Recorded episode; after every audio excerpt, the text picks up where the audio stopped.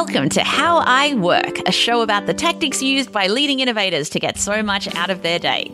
I'm your host, Dr. Amantha Imber. I'm an organizational psychologist, the CEO of Inventium, and I'm obsessed with finding ways to optimize my workday. Today's show is another My Favorite Tip episode.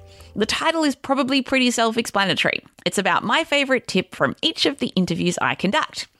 I decided to use this format because I sometimes feel myself as a podcast listener that I just want to get in, get the most amount of value from an episode, and then get out. So in this format, I try to do just that. So today's episode features Dr. Catriona Wallace, who is the founder and CEO of high profile fintech and ASX listed company Flamingo. Flamingo provides a cognitive virtual assistant or artificial intelligence called Rosie that helps financial services companies all over the world improve online sales conversions and the better servicing of customers.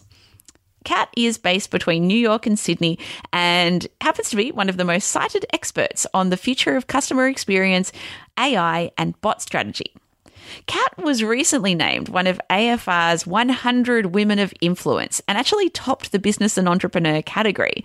And Kat also happens to be one of my most influential mentors and a really good friend. Now, one of the things that I hugely admire about Kat is that she just seems to know everyone, but not just superficially. She is someone that seems to have close relationships with an infinite number of people and really genuine relationships.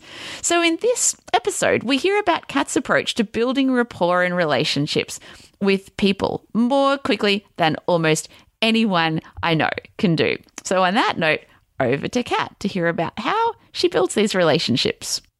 So for me, because my a lot of my time is is working or away or or traveling, when I am with people, it's super important for me to be enormously present and just listen. That's what I like to do. And I, really, as I'm becoming a more mature leader, um, this listening is is what I'm finding is is almost the secret to everything. So for me, it will always be um, just spend time, even if it was f- 10 minutes, 15 minutes, just to be entirely present, shut everything else out. And I want to know about you. And I just want to hear about you, how you're doing, uh, like a check in. And then I'm happy to, to share something or do, do an exchange, but it really will be around just being entirely present and not distracted at all. Even for that 10, 15 minutes is probably the equivalent to, you know, people going away for a weekend and kind of just shooting the shit. Um, you can do that in, in 15 minutes. And that's enormously important to me um, because the more I learn about technology, the more I realise it's about people. So um, these you know, relationships to me are actually the most important thing in the world, even though I'm building um, machines that potentially replace human relationships. so I, I, I feel like I, I've been on the receiving end of that just intense listening that you do, where it feels like I'll do like a several months download to you in like 10, 15 minutes, and I feel like we're caught up and and then you know I'll I'll I'll get the same from you like I feel like small talk is not a thing for you but I want to know like when you're when you're building those relationships like let's just say you meet someone at an event or a conference and uh, I don't know if it's a conscious decision where you go, I really like this person. I want them in my kind of group. Like, how, how, how do you do that in those initial kind of minutes, moments, if you like? Yeah, so I think uh, the way that I do that is certainly um, I will ask, uh, you just ask them a bit about themselves. So, uh, and not in like a super creepy interviewee way, but just in a, a kind of a friendly way. And I think we as Australians, we can get away with that anywhere in the world, right? Because they just want to hear us talk mainly, um, and we're kind of just uh, you know, easygoing. So I think that that helps, particularly overseas. Um, but for me, it will be just hearing a bit about the person, maybe uh, the job that they do, but also about them uh, personally. So I might actually ask a few questions that normal people might not ask. Like so, what? Okay, Give yeah, yeah. So I might say, uh, "Hey, hey, Mantha, um, uh, how are you? Uh, what you, know? What do you do? Who are you with?" And you might say, "I'm like the CEO of Inventium," and I go, "Okay, okay, cool." What what is it, you know what do you do there and what does the business do? And you might talk about that and I go oh it's so interesting. I've got an interest in that. And, and we'll find some connection.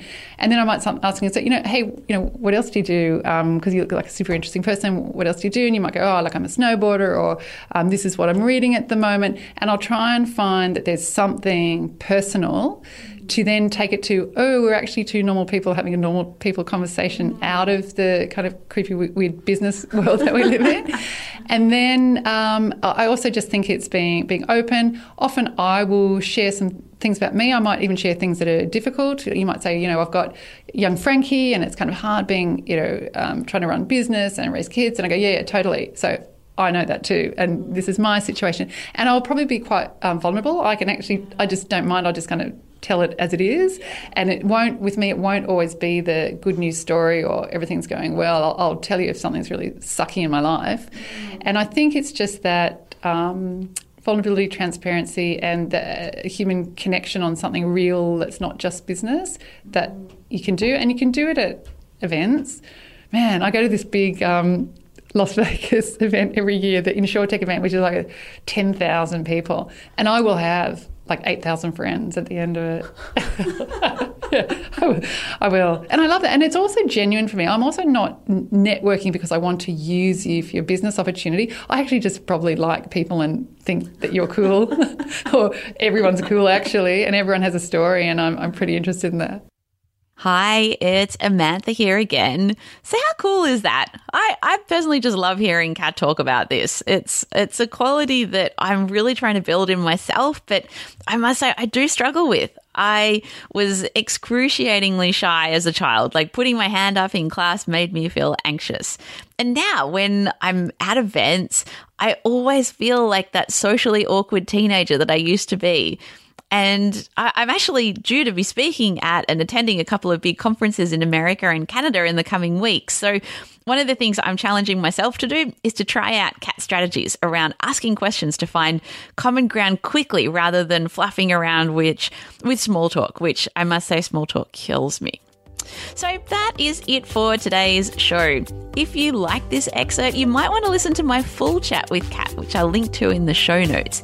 And if you are enjoying how I work, make sure that you've hit the subscribe button in Apple Podcasts or wherever you listen to your podcasts, and you'll get alerted whenever a new episode drops. And if you like today's show and think other people can benefit, why not share it on social media or um, share it just with a, a friend or two or maybe a workmate? So that is it for today, and I will see you next time.